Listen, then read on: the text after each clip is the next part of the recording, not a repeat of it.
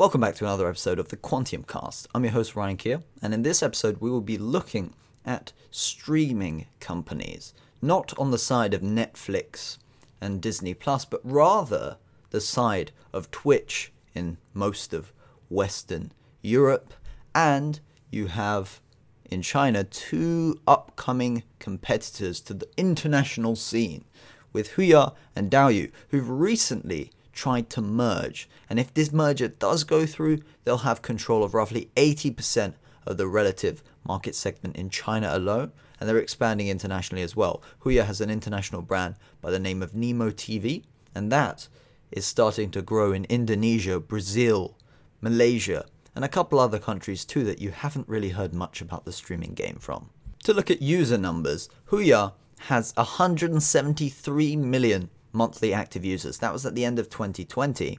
And Douyu has 194 million monthly active users. So if you put those together and take away, say, 60 million, which is roughly 20%, for the sake of any overlap, because you will have people that are signed up to both platforms that maybe use them every once in a while, you'll still have at least 300 million monthly average users. Now, the biggest competitor in the international market is Twitch. Twitch many people have heard of, was bought out by Amazon for about a billion seven or so years ago, 2014, I believe. Now, at the moment, it's independently valued at roughly 15 billion US dollars. That's about 15 times of a price to sales ratio. Douyu and Huya are about less than three each, which is quite nice. Now, Twitch has less than half of that total potential audience of which Huya and Douyu would have if they merge. So arguably, Huya and Douyu merging have to be worth much more than Twitch, just on a user valuation basis. Before we have a look at where Tencent, one of China's largest companies, has a link in all of this, let's first compare the financials of each company separately. So Huya has a beautiful financial situation. Revenues growing at a very impressive rate. Income, it's profitable net income, which is the measure used.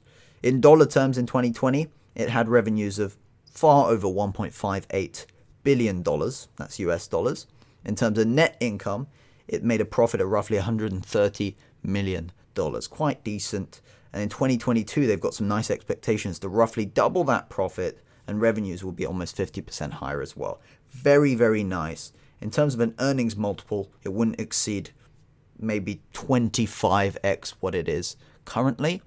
And 2022's earnings right now it's probably at a 15 times forward price earnings ratio. Very healthy. Free cash flow, everything looks good there as well. And at the end of quarter 1 2021, Huya had 1.625 billion US dollars in cash alone. This business is very well positioned. Now let's look at Douyu. Douyu, on the other hand, has been struggling financially. If we look at revenues in 2020, similar to what Huya did, but 100 million less, at 1.4 billion US dollars or so.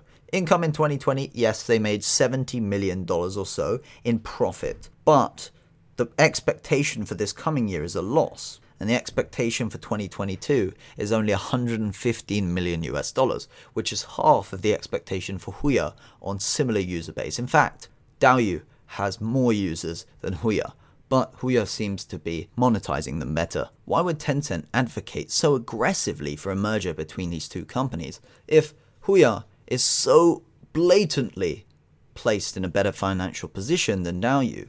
Huya could eventually kill off Douyu by the way the financials look. Well, here's the thing Tencent have to act in their own interest. They have over a third stake in each of these companies, respectively. Huya, they own roughly, what is it, 36, 37%, something like that. And the same with Douyu as well. If you merge these two businesses, as we said earlier, you can get roughly an 80% market segment control for the combined company. You don't need to compete to get the top streamers in the streaming space. You'll have access to over a billion users from Tencent's apps of WeChat and QQ. This is the way that Tencent can win big you have one app for everything in China. And in some markets, this is also expanding as well. Say when you get an iPhone, it comes with all those apps involved. You go into an app and you have integrations. All of a sudden, life gets so much easier. And they can select their own businesses to put in there rather than business partnerships. So buy the bigger streamers, put them in, give you choice, and no matter what you choose, they win. Another thing to consider is how can Huya and Douyu, whether they merge or not, whether they're single companies or one combined larger one together, how can they compete with the likes of Twitch? Well, first of all, Huya has an international brand that's growing called Nimo TV, and they could launch separate spin off brands as well, maybe together with Douyu. That could be a possible thing. In terms of how they monetize, Huya's business model is entirely different. Both Huya and Douyu separately are completely different to Twitch. Twitch gets over 90% of its revenues, its total revenues, from advertising revenues.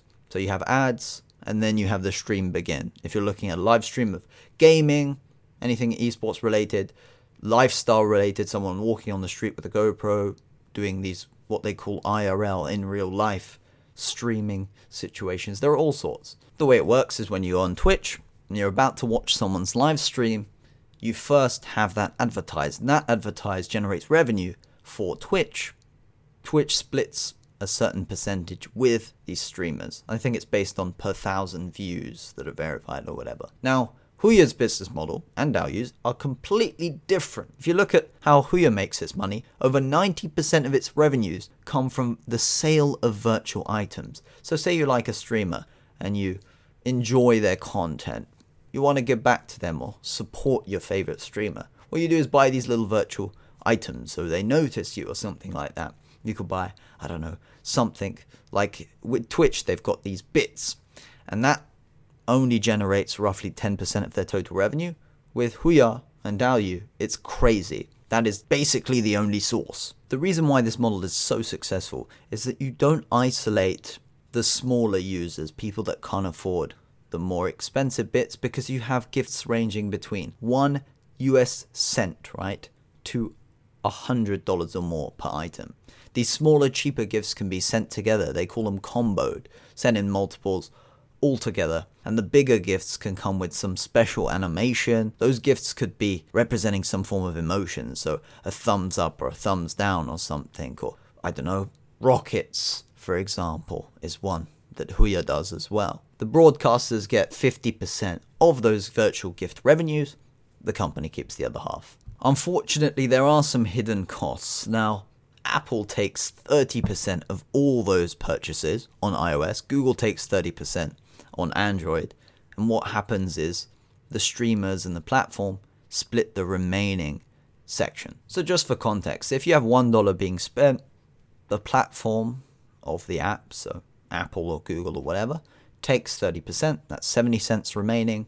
Half of it goes to the broadcaster, that remains 35 cents, that goes to the company that is over 90% of the business's revenue just from little items being sold like that.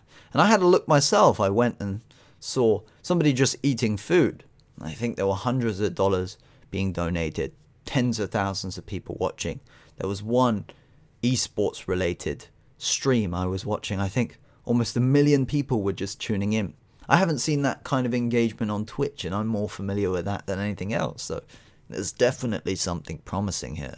Huya and Douyu are vulnerable in one clear way. If you haven't thought of it already, it's the fact that if people don't buy these virtual items, they're going to have a problem. They rely on consistency there, and these forecasts are relatively consistent as well. So you need growing users, but not just that, you need growing paying users. Huya themselves have about 7.8 million paying users. I believe that's paying users a month. And that's why the revenues have been relatively consistent. And that's about 4.3% of their total monthly active user base, which is okay. It's not bad at all. It's not something like 30 40%, where if it drops drastically, the business has a huge problem. It, 4% could rise to 13% and revenues could triple, theoretically, but that's, that's not how it works. 1% drops, 1% increases. It makes more sense this way. We've completely forgotten about competitors.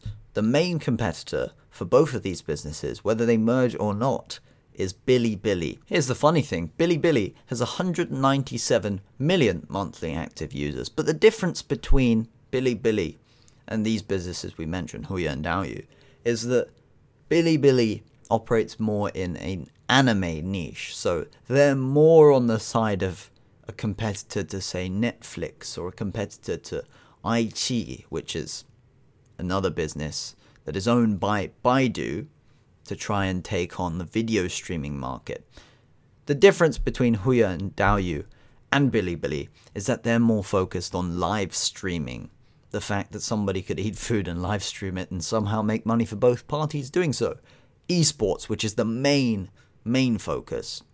The rise of influencers, and with the growing population, and the size of which China's population is as well, not only targeting the domestic audience but going abroad creates a huge opportunity for both Huya and Douyu. Now, I prefer Huya over Douyu, and I think Huya is worth a couple times over Douyu, not the roughly $3.6 billion valuation that it has now, and Douyu has about $2.4 billion of a market cap. So if the merger doesn't go through, I'd be more inclined buying Huya as opposed to buying Douyu. That's just my thoughts. I think there's a huge influence of the major shareholder coming into play here for this merger because you wouldn't merge two businesses that are clear competitors and one being the clear winner over the other unless it benefits you to do so. And it risks you losing your entire investment in the other if one becomes a clear dominant winner. In the case of Huya being dominant over Douyu, what happens to Douyu? That is one issue. And you win by merging these businesses. The only problem is, is if you're a shareholder in one of these businesses, you might not make as much returns as you would if they were left alone. Say Huya was left to thrive, it could be worth three or four times what it is now. I mean, it's trading at a 2.8 times price to sales ratio. Let's just assume around 8, roughly triple where it is now maybe even 10. I mean, Bilibili has 15.2. That's just for some context. And Bilibili is in an anime niche with Huya. They stream everything. You can stream whatever. They don't have rights to say these TV shows or anime series like Bilibili would have, but they have more of an audience.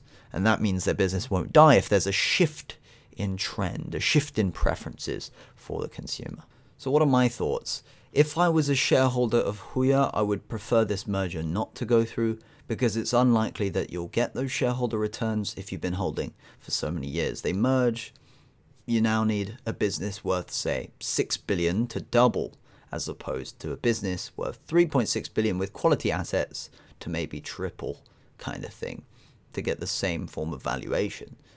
Huya could take the whole market on their own if they really wanted to, because of that influence of Tencent, plus the benefit of if Tencent removes streaming rights for many of its games, for example, its mobile apps or whatever. It does own a lot of games, it's a huge company. For any other platform besides Douyu and Huya, then the whole business becomes many multiples more valuable. It becomes the one stop shop for streaming of all of those games, and Tencent has some of the most popular games across the Chinese market and beyond as well. They own Fortnite, they own what else do they own? They, they own Clash of Clans, Clash Royale. There are so many names that uh, we could mention. Share prices of both Huya and Douyu have been off quite significantly, and this is not just a direct result of a sell off in emerging market stocks since the huge rally in January. You saw Huya being worth in excess of $30 a share. Now it's about $15. And that's tending towards its all time lows, which isn't something you'd expect given its healthy financial position. Douyu shares have been drifting as well. This merger has been agreed, but it hasn't been signed off by the regulators, and that was supposed to happen towards the end of the first half of this year. It's the 5th of June 2021 right now, so we've heard nothing we're hearing rumors that it might not even happen. I think personally it might not happen because this is a clear duopoly. If regulators want to maintain some form of reputation, you probably don't let this go through. But it does benefit all parties if you do let it go through. It creates a giant, a huge competitor to take on Twitch. In fact, Twitch really has nothing on these guys. If they merge, in my opinion. That's really all we can talk about Huya and Douyu. Let's see what happens. Maybe we'll give an update soon, but that's been another episode of the Quantium Cast. I've been your host, Ryan Keir. Until next time.